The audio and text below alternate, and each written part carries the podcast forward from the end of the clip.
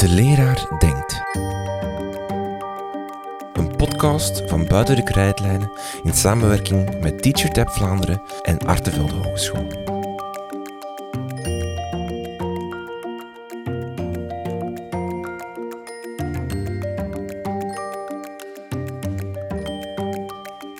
Hallo, ik ben uh, Lieven De Marez, ik ben professor bij UGent en uh, I M I C en basically in al mijn onderzoek en dat van onze onderzoeksgroep houden wij de vinger aan de pols bij de digitaliserende burger en al zijn uh, positieve en negatieve relaties die hij daarbij ondervindt. En vandaag denkt de leraar over het smartphoneverbod. Hoe denkt de leraar over een smartphoneverbod? Dankzij Teacher Tapp, een gratis app die je elke dag de kans geeft om drie meer keuzevragen te beantwoorden die aansluiten bij de dagelijkse praktijk of de actualiteit van het onderwijs, weten wij hoe de leraar denkt over een smartphoneverbod in het onderwijs. Wil jij ook jouw stem laten horen? Download dan snel de Teacher Tapp app en misschien ben je op tijd voor de vragen van vandaag.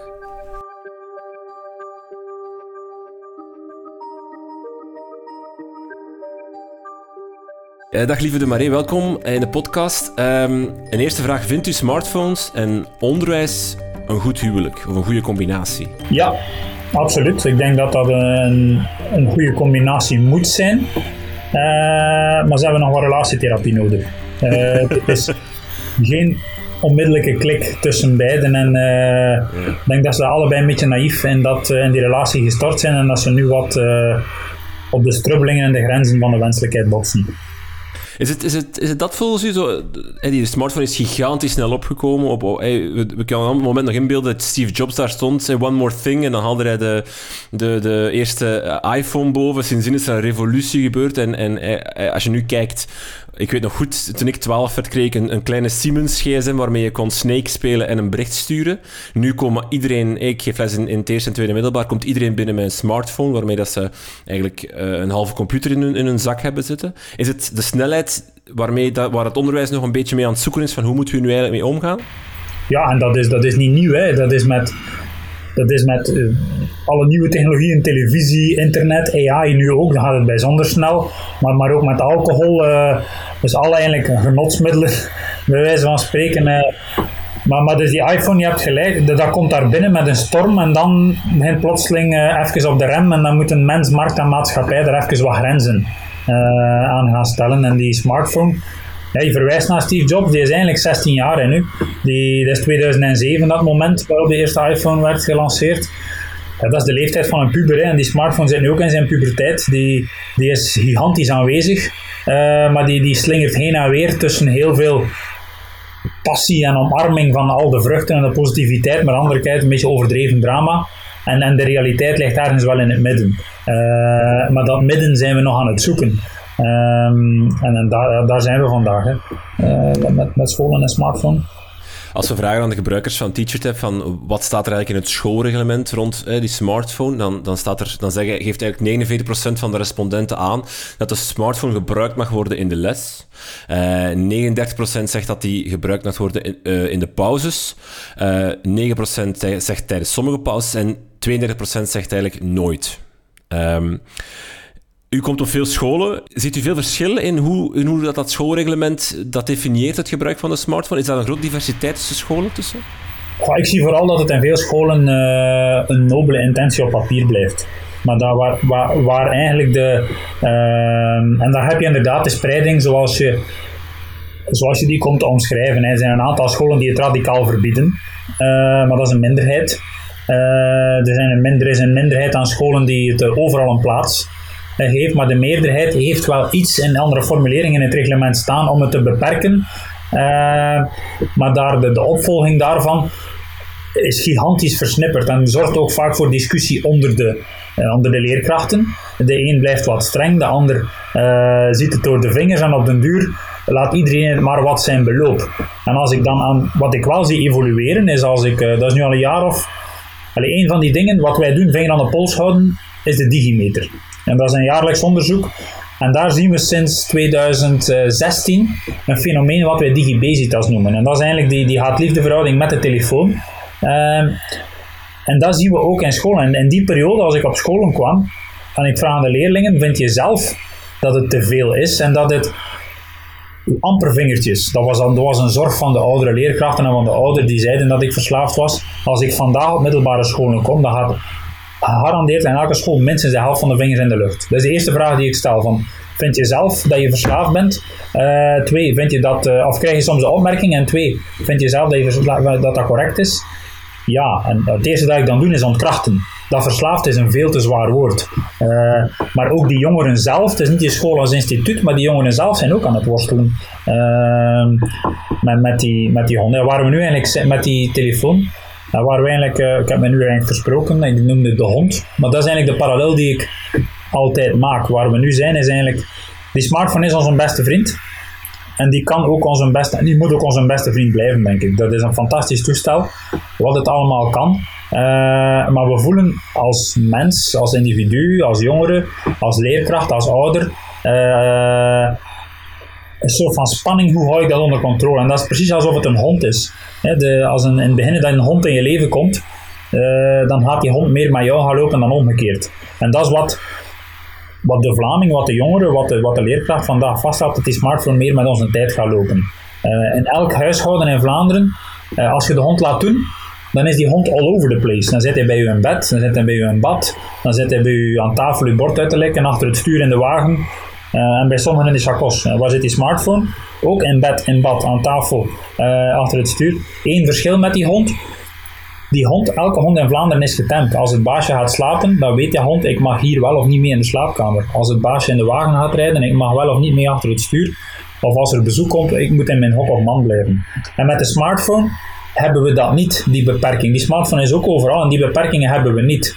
Uh, als je daarnet zei, sommige scholen zeggen op sommige speeltijden mag het, uh, mag het niet. Dat vind ik een zeer goede evolutie om... Uh, de gewo- wat we vooral moeten doen is de gewoontes doorbreken uh, die die jongeren ontwikkelen. En dat is gewoon door, net zoals met een hond, af en toe beperkingen in tijd en ruimte. Tussen twee en vier of in die speeltijden mag, mag het niet, maar dan ook niemand, ook de leerkracht niet. Uh, en, uh, en daar moeten we toe komen tot eigenlijk de, de smartphone temmen, zoals, eigenlijk die, zoals we de hond getemd hebben, en dan kunnen beiden onze beste vriend blijven. Uh, maar daar helpen met een, met een beschrijving op papier. Help je die leerlingen daar niet bij. Die voelen zelf ook wel dat het te veel is, maar gewoon het verwijt krijgen, het is te veel, en hem dan afpakken, ja, daar, daar help je hen niet mee. Eigenlijk onze enige zorg, ik heb eigenlijk maar één zorg voor die jongeren, hè. Uh, dat is eigenlijk, hoe ontwikkelen we hun hersenen? Focus is een nieuwe I Q. Oh, ik kan daar heel veel over vertellen, maar eigenlijk gaat er maar één, we moeten gewoon beseffen, dat dat, hoe zetten we jongeren af op een achttiende aan de samenleving, wat ze ook worden. Gaan zij gaan verder studeren? Gaan worden zij een, uh, een truckchauffeur? Worden zij een, uh, iemand in de zorg? Uh, bij elk van ons, focus is het nieuwe I Q. Kennis, vroeger was I Q zo'n beetje de differentiator. Hè? Uh, hoeveel, de hoeveelheid kennis die je in iemand zijn kopje kunt steken of in zijn rugzakje. En daar steken geef je mee af aan de maatschappij. Dat maakt het onderscheid tussen... Allee, een slimme en een domme is niet het juiste woord, maar tussen iemand die, die, die verder gaat raken en... Uh, Dat is vandaag niet meer de grote differentiator. Uiteraard, er moet een basiskennis zijn, maar in een digitale wereld, er is massa's kennis. Drie klikken verder als je wegvindt. Die kennis kan je heel snel tot u nemen, ook al zit je niet in je rugzakje. Maar wat je moet hebben is de capaciteit om die, in die kennis en diep in die uh, concentratie te houden. En dat, daar komen, dan komen we bij die leeftijd van twaalf tot achttien. Dat is de leeftijd waarin dat er een, um, in onze hersenen een stuk ontwikkelt zich pas in die leeftijd. En dat is de, de, de prefrontale cortex. Dat is het stuk hersenen die instaat voor hoofdvaak van bijzaak onderscheiden. Die leert focus houden, die leert aandacht houden. En ja, we weten dat al jaren.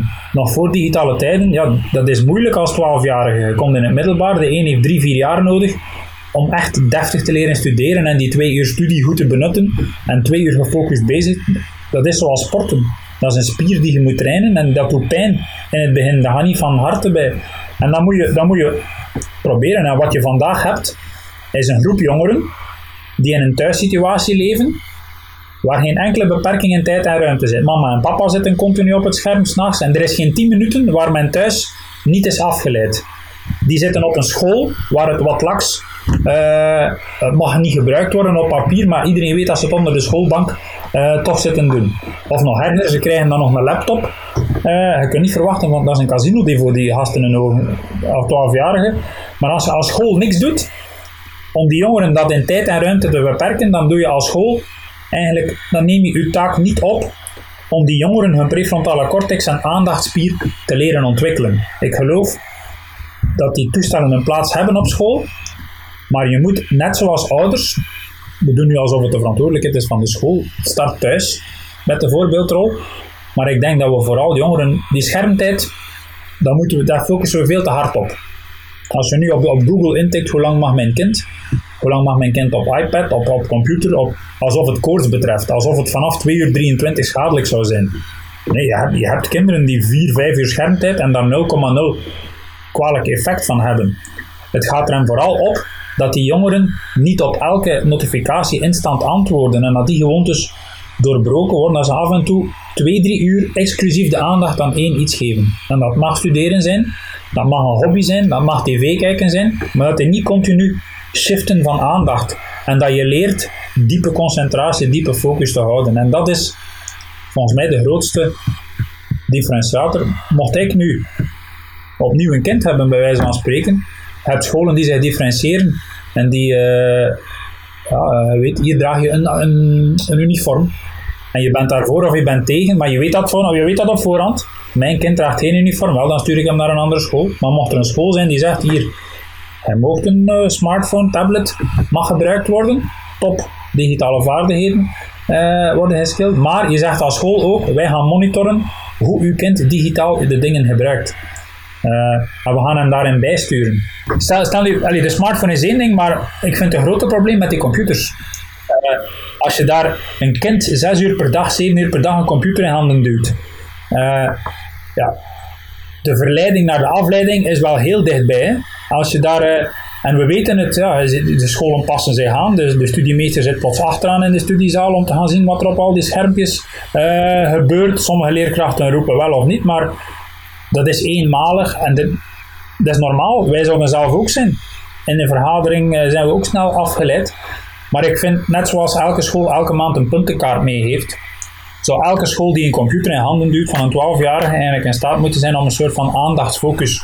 Dat, zou een, dat is niet de verantwoordelijkheid van de school, maar er zou een soort van stukje software moeten mee ingebouwd zitten die, die meet.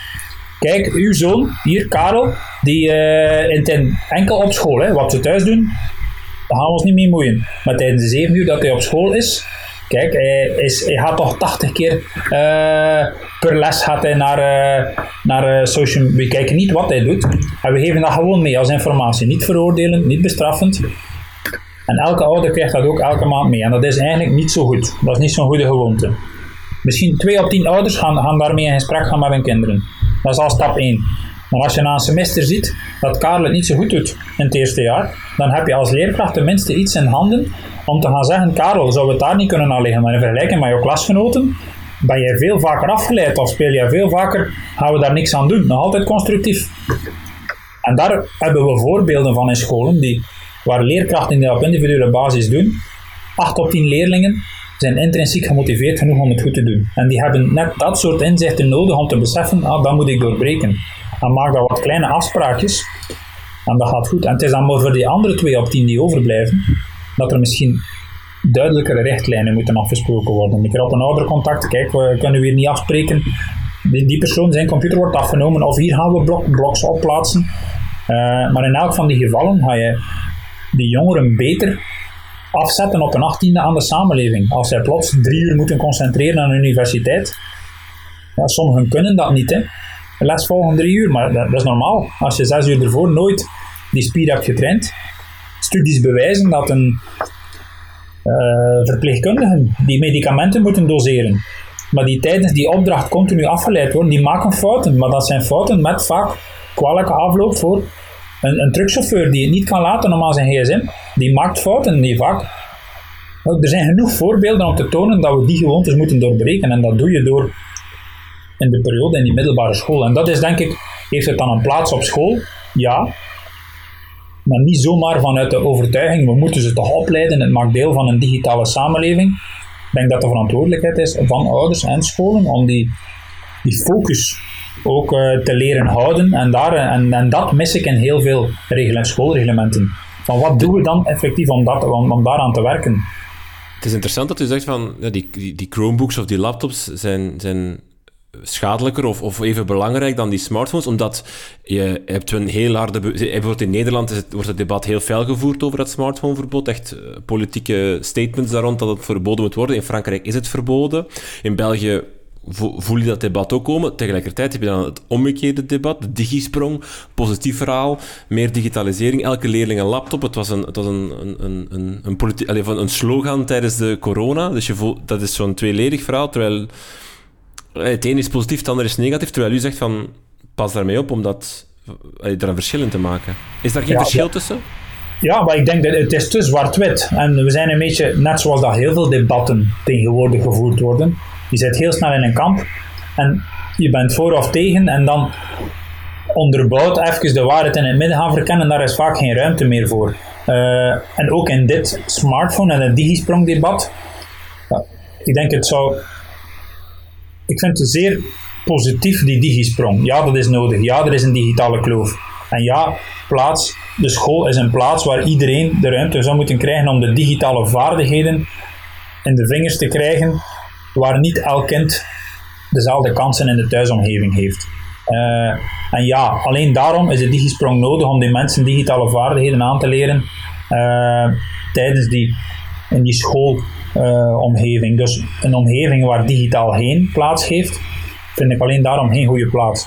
Maar alleen computers en digitaal in handen duwen van de kinderen, omwille van die reden alleen, als, als dat alleen de reden is, dan vind ik dat, dat moet gepaard gaan met, met de goede etiketten. Wat, wat, wat ben je ermee met iemand die fantastisch met een smartphone kan omgaan uh, en op zijn achttiende op zijn werk wordt afgeleverd, maar eigenlijk de gewoonte heeft om vierhonderddertig berichten per dag te beantwoorden, en dan op zijn negentiende of op zijn drieëntwintigste plots zeven uur productief moeten zijn op de dag en, en dan na twee jaar al een burn-out heeft, omdat hij gewoon niet doorheeft dat hij vierhonderddrieëntwintig keer per dag gestoord wordt en eigenlijk geen zeven uur productief is, maar maar drie uur productief is uh, per dag. Dan, dan hoef je niet te verwonderd zijn dat je werk niet gedaan krijgt. Je moet eigenlijk tijdens de vroeger moet je al geconfronteerd worden met die gewoonte dat dat eigenlijk, dat multitasken, dat, een, dat we dat niet kunnen. Ben je nu een tekst aan het schrijven als journalist? Of ben je nu eender wat aan het doen? Als je vraagt aan mensen waarom ga je vierentwintig, vierhonderddrieëntwintig keer naar je telefoon, dan zit daar altijd het woordje snel in. Ik moest snel een berichtje. Ik moest snel uh, iets controleren. We maken onszelf wijs dat we daar tijd mee winnen. Maar wat we ook weer weten uit de psychologie is dat onze, onze hersenen kunnen niet multitasken. Het enige wat je doet is tijdverlies. Dus als jij een tekst aan het tikken bent, je zit in de zone en plots komt een berichtje binnen en als je daar direct op reageert, dan maak je jezelf wijs, ik heb hier dertig seconden gewonnen, maar eigenlijk door naar die gsm te gaan en dan weer terug naar je tekst, dan heb je drie, vier minuten nodig om weer terug in de zone te geraken. Nou, waar zat ik hier in die tekst? En mijn redenering ben ik kwijt. Maar als je dat driehonderd keer per dag doet, dan heb je geen driehonderd keer dertig seconden gewonnen, maar driehonderd keer drie minuten verloren. Uh, en als je dat optelt, en, dat is, en dan kom ik terug bij die hond. Maar van de hond weten we ook dat het beter is van jongs af aan de goede manieren aanleren, veel beter dan achteraf de foute manieren af te leren. En dat, en dat is nu de eerste generatie twintigers die we hebben. Hè. Nog nooit hebben we zoveel, laten we zeggen, psychische problemen, burn-out, mentale problemen gehad bij de generatie vijfentwintig, vijfendertig. Uh, en de digitale gewoontes zijn daar één van de determinerende dimensies. En dat is de eerste generatie die eigenlijk zonder begeleiding die digitale gewoontes een beetje naïef in de vingers heeft gekregen. Uh, en ik denk, wat we nu moeten doen met tieners, er is niet zoveel bewijs, dat woord verslaving klopt niet bij die tieners. Dat is een veel te hard woord, maar er zijn wel heel veel tieners met zeer tijdrovende gewoontes. En als ze daar niks aan doen, en als die met die gewoontes naar een volgende fase in hun leven gaan, dan hebben ze nog altijd maar vierentwintig uur per dag. Uh, Maar wat, wat ze als tiener bij overvloed hadden, wordt als twintiger plots een schaars goed. Je moet zeven uur productief zijn, je moet de huishouden runnen. Je hebt nog altijd maar vierentwintig uur per dag, maar als je dan nog vastzit aan die tijdrovende gewoontes van, van, vierhonderd, van, van een hond van Pavlov, waar je vierhonderddrieëntwintig keer naartoe gaat, treintjesgedrag. Ik ben ooit een leerkracht tegengekomen die, die in een school werkte waar het op papier stond en die eigenlijk zei van, goed... Uh, ik ben het beu, iedereen doet maar wat. Ik ga gewoon mij leren. En je was klasseleerkracht ook, je gaat fysica. Uh, en die zei gewoon, kijk, tegen de gastjes bij mij, je mag op tafel liggen zelfs. Ik weet zelfs dat dat niet goed is, maar als ze verstandig mee omgaat, in het echte leven gaat dat ook zo zijn. Uh, maar ik vraag één ding, en je mag van mij een keer een berichtje sturen in de klas. Ik ga nooit straf geven. Maar het enige wat ik vraag aan jullie, is dat we maandelijks een keer kijken naar jullie punten, en ook naar jullie smartphone gedrag. Wat, hoe dat je het gebruikt. En die maakte zich sterk, dat acht op de tien, eigenlijk alleen al door dat inzicht, kijk, jij bent iemand die te veel dit doet, jij bent iemand die acht op de tien daar al voldoende aan had, om zijn eigen gedrag te corrigeren. En, en ik denk dat we, dat we daar, meer, dat daar nog een stap kunnen zetten. Niet alleen ze de toestellen geven, maar ook de vaardigheden aan te leren, om hun aandacht te kunnen focussen. Hè, want... Want dat blijven gemotiveerde kinderen. Hè. Die willen het allemaal goed doen uh, op die school, maar die willen ook ja, sociaal goed zijn. Hè. En dat is normaal als twaalfjarige. Je vriendjes wonen plots drie kerktorens verder. Uh, verliefdheden. Uh, en dan is die smartphone een fantastisch toestel. Hè. Dan, met wat mediawijsheid. Tuurlijk moeten ze weten dat ze geen naaktfoto's en dat, dat, dat er qua pesten uh, bepaalde... Maar da, daar hebben we mooie pakketjes op school. Qua, qua mediawijs en... Uh, hoe dat je dat bespreekbaar maakt. Maar is er ergens een tool die helpt die kinderen die afleiding te voorkomen? En dat is de... Enfin, nu stop ik met op dezelfde nagel te kloppen, maar dat is eigenlijk dat is de enige zorg die, die ik heb in heel dat beetje verhitte debat zonder argumenten. Ik dacht altijd wel van dat die smartphone schadelijker was of gevaarlijker was om te gebruiken in de les dan een Chromebook bijvoorbeeld. Omdat... Op die smartphone zit zoveel afleiding. Het is ook gemaakt om, om, om van het ene app naar de andere te gaan. De, de notificaties gaan non-stop. Terwijl op, op zo'n Chromebook, zeker als die vanuit de school komt, minder is. Is dat een illusie die ik heb? Is dat een... Ik ben alsmaar overtuigd van, alsmaar meer overtuigd van wel.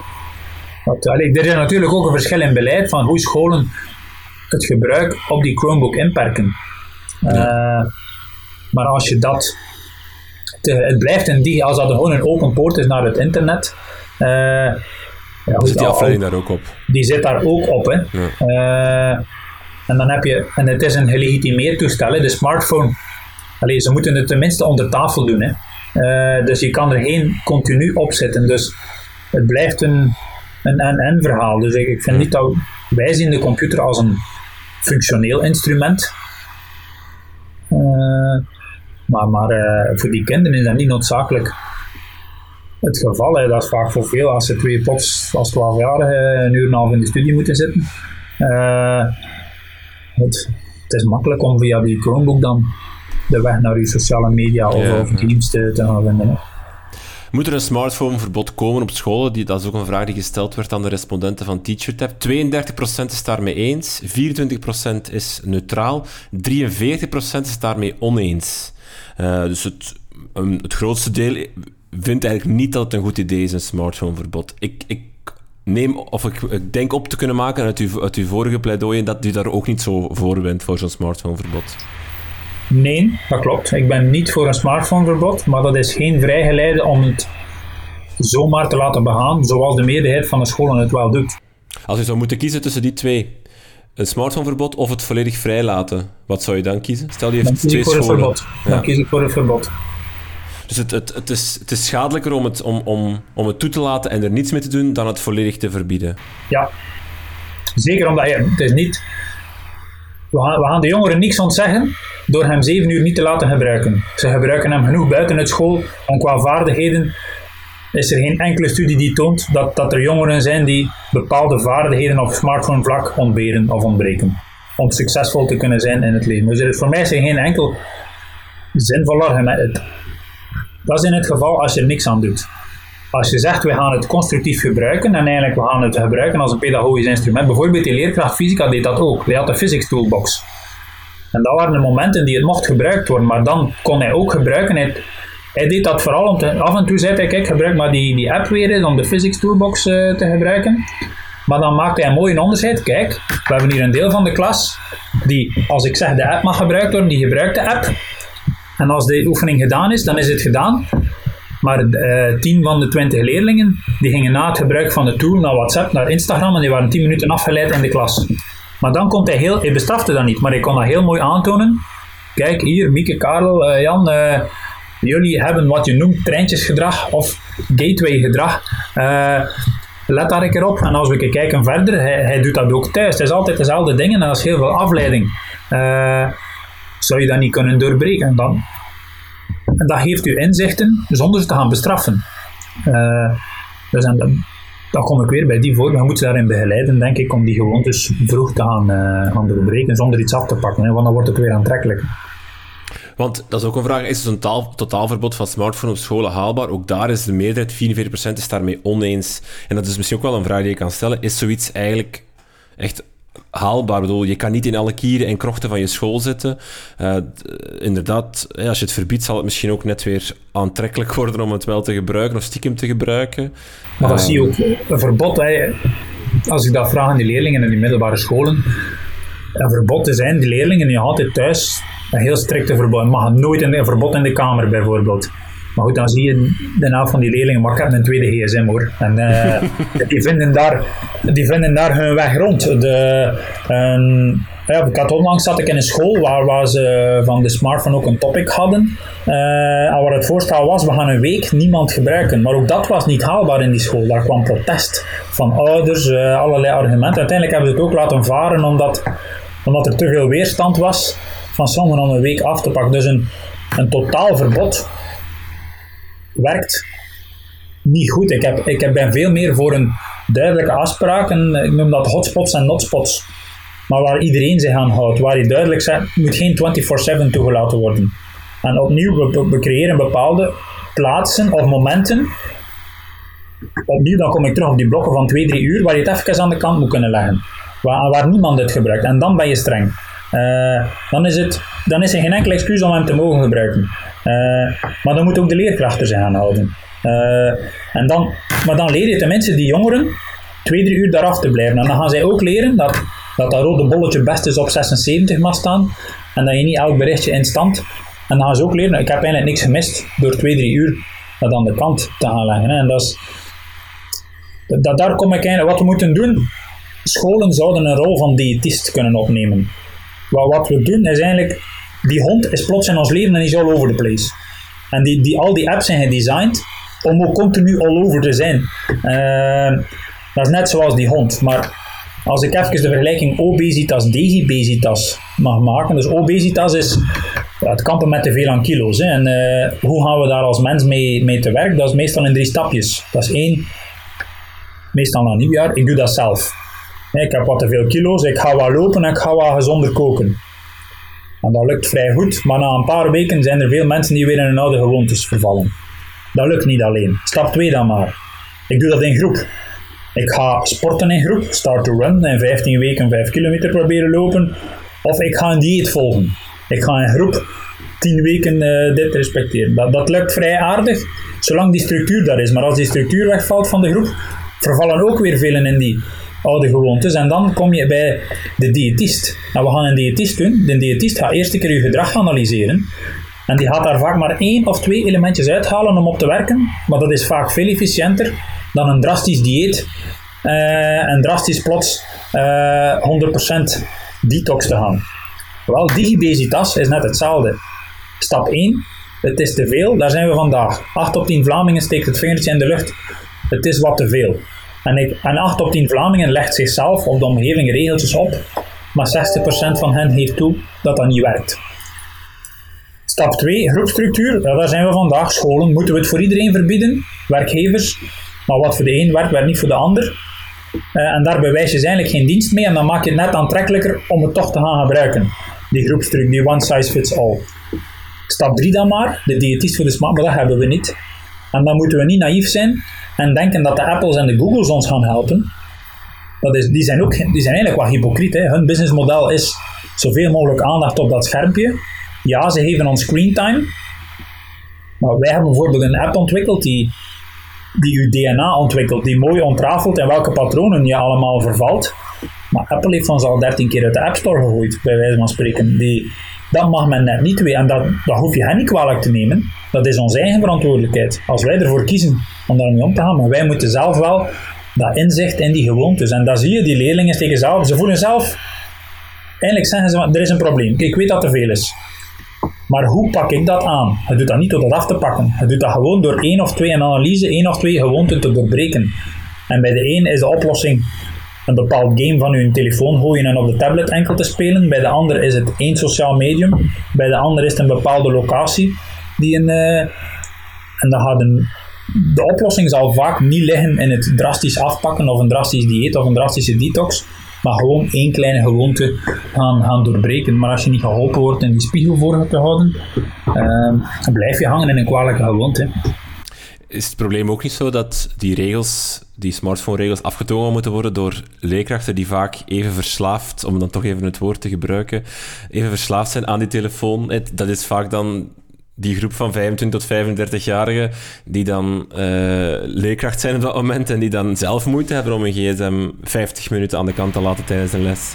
Ja, uh, en dat, daar ligt voor mij ook de reden waarom een reglement vaak door de letter blijft. Hè.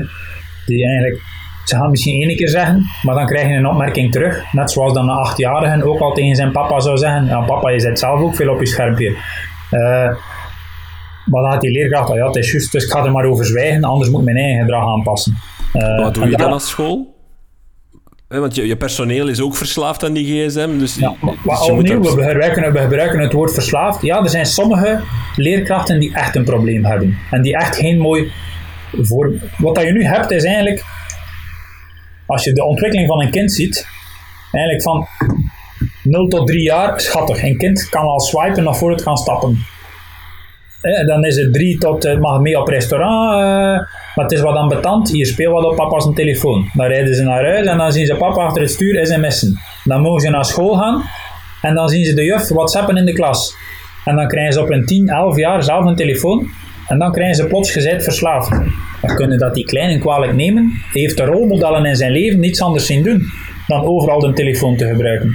Dus ik denk, die jonge ouders moeten in eerste instantie bewust zijn van de voorbeeldrol. Maar ook leerkrachten moeten daarvan bewust zijn. Betekent een voorbeeldrol dan hem gewoon niet gebruiken? Nee, dat denk ik ook niet. Het is normaal dat je af en toe een berichtje, en dat moet ook in de klas kunnen, vind ik, dat een, een berichtje, maar dat moet beperkt blijven. Dat mag geen stroom, geen, geen Snapchat-conversatie zijn zoals de jongeren, dat hoort niet. En, en dat moeten ze leren. Als dat gewoon een bericht is naar de mama van kijk, ja, we gaan daar afspreken na school om mij, om mij te komen ophalen. Ja, ik zie daar weinig graten in als dat ene berichtje daar is. Maar wat leerkrachten en voorbeeldrol en ouders, en dan komt er weer op die honden, dan noemen we, als je hotspot, hotspots hebt, plaatsen. En als dat thuis is, tussen zeven en negen gebruikt niemand hem. Op de school, in die speeltijden of op die dagen gebruikt niemand hem. Dan moeten daar ook de leerkrachten zich kunnen aanhouden. Uh, anders ja, blijft dat door. Waarom zou een leerkracht dat mogen en, en een leerling niet? Misschien als laatste, het woordje verslaving gebruikt u niet graag, hoor ik. Nochtans, als ik gewoon naar mezelf kijk of naar mijn eigen gedrag kijk of, of zie hoe, hoe routineus of hoe dwangmatig ik soms kon, mijn gsm pak en naar, naar, naar die sociale media ga zonder dat ik erbij nadenk hoe, hoe dat ik in een treintje beland, van hoe dat ik soms iets wil doen op mijn telefoon en dan toch verzeilen in een totaal andere, dan denk ik soms van het, het, het, het heeft daar heel veel tekenen van, een soort van verslaving of van een... Ja, maar de, de, ik maak het onderscheid tussen afhankelijkheid en verslaving. Dus wat we uh, wat heel veel mensen ervaren zijn eigenlijk nog maar afhankelijk, afhankelijkheidspatronen, heel tijdrovende patronen waarin afhankelijkheid rond ervaart. Maar om verslavend te zijn moet je heus wat meer problematieken hebben. Hè. Je moet een gebrek aan controle ervaren, je moet eigenlijk serieus achteruit gaan, conflictueus gedrag, je moet serieus achteruit gaan op bijvoorbeeld hoe goed je bent als leerkracht, dat je, dat je lessen slechter voorbereid zijn, dat je, dat je je klas minder in de hand hebt, dat een leerling die slechtere punten krijgt, je fysiek, je sociaal contact die achteruit gaat. Dus, en bij veel van die gevallen, mensen in dat gevallen, ik denk dat je perfect functioneert als leerkracht, dat je sociaal, dat het allemaal nog vrij goed loopt, maar dat je gewoon voelt het is wat te veel. Dus, maar het is niet omdat het vandaag geen probleem is, dat die afhankelijkheid morgen geen, geen verslaving kan worden. En daarom denk ik dat beter voorkomen dan genezen, of beter de goede manier. En dat doe je samen, denk ik. En, uh, het is niet omdat je nu nog geen probleem hebt, geen excuus is om die afhankelijkheid ook al, ook al te doorbreken uh, vandaag. Hè. En eigenlijk, als ik, als ik even samenvat, de, de toptip die u geeft aan scholen is dat, dat school device dat ze krijgen, hè, die, die laptop, die Chromebook, ga daar, zet daar een programmaatje op waardoor je kan tracken wat die leerling daarmee doet. En geef die inzichten, die, die statistieken, bespreek die met de leerling op, op regelmatige basis om daar patronen uit te halen, om daar ja, dus verbanden bloot te leggen. Voor mij is de stelregel, om de, voor mij het belangrijkste focus is het nieuwe I Q. En om, dat, om die spier en die, dat focus de optimale ruimte te geven om dit te ontwikkelen, is blokjes maken een devies. Blokjes maken van een uur of twee, drie, waar je exclusief de aandacht aan één iets geeft. En dat moet niet noodzakelijk studeren of een boek lezen zijn, maar dat je niet continu afgeleid wordt. En dat is op elk device het geval. Als het dan specifiek over die computer gaat, en eigenlijk ook die, die smartphone, dan is het inderdaad confronteren om te leren doseren. Dat je eigenlijk inzicht moet krijgen in dat gedrag, eh, om te leren dat met mate te gebruiken, want je gaat niks missen hoor, die zevenhonderd berichten of die driehonderd berichten per dag kan je eigenlijk in tien minuten ook allemaal afgewerkt hebben. Uh, en dat, ga, dat kan ook in blokjes. En dat gaat veel efficiënter zijn dan driehonderd keer je te laten storen waarmee dat je bezig zit. Uh, maar dan moet je vroeg genoeg aanleren. En daar, daar denk ik dat, zeker in het vlak van die Chromebook, een stukje software zou moeten, net zoals elke school, hoe erg het ook is als het sexting zich voordoet. Maar daar zijn mooie pakketjes voorhanden om dat bespreekbaar te maken met de kinderen in kwestie, met, met de leerkrachten, met, met de ouders. Maar om die patronen, die inzichten, daar zou eigenlijk, net zoals, wij hebben nooit voor de smartphone mobile D N A ontwikkeld, eigenlijk zou er nu zo'n D N A, je kunt dat niet verwachten van elke school, dat zou één standaard stukje software zijn, waar het uh, kost zoveel niet door om dat te laten ontwikkelen, maar gewoon hier een plugin die elke school. En dan staat er nog vrij om het te doen. Als school sta je nog vrij om te gaan zeggen van, bij ons krijgen ze een Chromebook en wij moeien ons niet. Maar als al bepaalde scholen kunnen zeggen, kijk bij ons, wij geloven in de DigiSprong, maar wij geloven tegelijkertijd dat we uw kind met een goede digitale uh, balans, uh, etiketten aan de wereld willen afzetten. En daarom zijn wij een school die tijdens schooluren dit gaat monitoren. En u krijgt van ons niet alleen een puntenkaart, maar ook een, een focus progress kaart. Uh, hoe goed is uw kind? Uh, En dan kunnen ze ook zeggen, privacy of niet, goed, dan kies je voor, net zoals je kiest voor een school waar je wel of niet een, een uniform draagt. En daar denk ik gaan we wel een differentiator krijgen, dat alsmaar meer ouders dat als een, een mooie differentiator gaan zien, omdat ze zelf ook thuis er niet in slagen om dat te doorbreken. Maar is dat ook niet een beetje het, uh, dat, ja, het perverse effect van dat ouders het soms doorschuiven naar scholen van lossen jullie het maar op, het smartphone-probleem, aan thuis, ja, ik heb er echt geen zeg aan, ik zit er zelf ook heel vaak op, ik heb een drukke job, dus ik zit vaak ook nog thuis lang op mijn gsm, ik krijg veel telefoon, dat, dat, dat het weer zoiets is dat doorgeschoven wordt naar scholen van, terwijl het misschien ja, eigenlijk gezien moet worden. Da, da, daar zit de essentie van het, het probleem, start thuis. En de eerste verantwoordelijkheid is eigenlijk thuis. Maar ik denk, ja, we voelen allemaal aan, ja, dat je kunt het probleem identificeren, maar er zal weinig aan gebeuren. Uh, en elk gezin zal het ook anders doen. Er is geen one size fits all. En school is wel een omgeving waarin die cruciale periode een kind wel min of meer in eenzelfde systeem zitten hebt, waar je wel een one size fits all kan ontwikkelen, die vooral ook voor de, en je moet een systeem hebben die voor de leerkracht geen extra balans is. Die eigenlijk een, uh, het is niet, elke school moet nog kunnen kiezen welk beleid je voert. Uh, maar als je wil een digitale koers varen, wat, wat de meerderheid van de scholen wordt, mag het niet iets zijn die, eigenlijk mag dat geen minuut extra last zijn voor de leerkracht in kwestie. En de ene leerkracht is ook digitaal beter uh, geschoold dan de ander. Uh, en het is daarom dat, dat, dat zo'n, zo'n stukje software is gewoon iets, ja, dat is de I T-dienst, je kiest als school voor een beleid en dan zeg je aan je I T-dienst, zeggen vooral je dag op één september al die devices uitrolt. Zet er dat stukje software op of niet. En elke maand moet dat dan gewoon automatisch uitkomen. Dan komt dat gewoon in school online of welk platform dat je ook gebruikt. Kijk, dit zijn de punten en dit is je progress. En je doet daar voorlopig niks mee, maar je legt het gewoon uit in je reglement. En je hoopt dat de ouders, je zegt dat in je reglement, we hopen dat je mee je verantwoordelijkheid opneemt en dat je dat ook bespreekt met je kind. Maar als je dan na een semester ziet dat, een, dat sommige kinderen het niet goed doen, uh, ja, nu heb je vaak het vermoeden, zit hij niet te veel op zijn gsm. Uh, maar ja, als je dat dan zegt, zit het direct, zit het direct uitgesproken. Nee, dat is geen waar. Goed, en je kunt het niet bewijzen. Uh, maar dan heb je tenminste iets om te tonen, zonder te straffen. En je doet er nog mee wat je wilt. Maar dan gaat hij, het is een beetje zoals alcohol, hè. Weten dat je gecontroleerd kan worden als je drinkt achter het stuur, maakt dat veel mensen geen pint aanraken. Uh, en als dat het gevoel is, maar weten dat je gecontroleerd wordt en te veel afwijken, uh, kan al helpen voor de kinderen om niet in te vervallen. En de kinderen die er wel nou, uh, dwangmatig in blijven vervallen, ja, dan kan je een alcoholslot opleggen. Hè. Dan kan je zeggen van kijk, je mag een computer blijven gebruiken, maar wij gaan bij u die en die apps verbieden, die gaan we blokkeren bij u.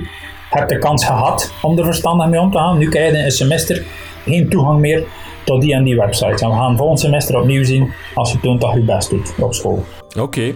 Lieven De Marez, heel veel dank voor het gesprek. Ja, alsjeblieft. Goed.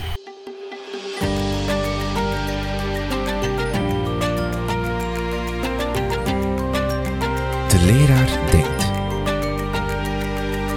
Een podcast van Buiten de Krijtlijnen in samenwerking met Teacher Tapp Vlaanderen en Artevelde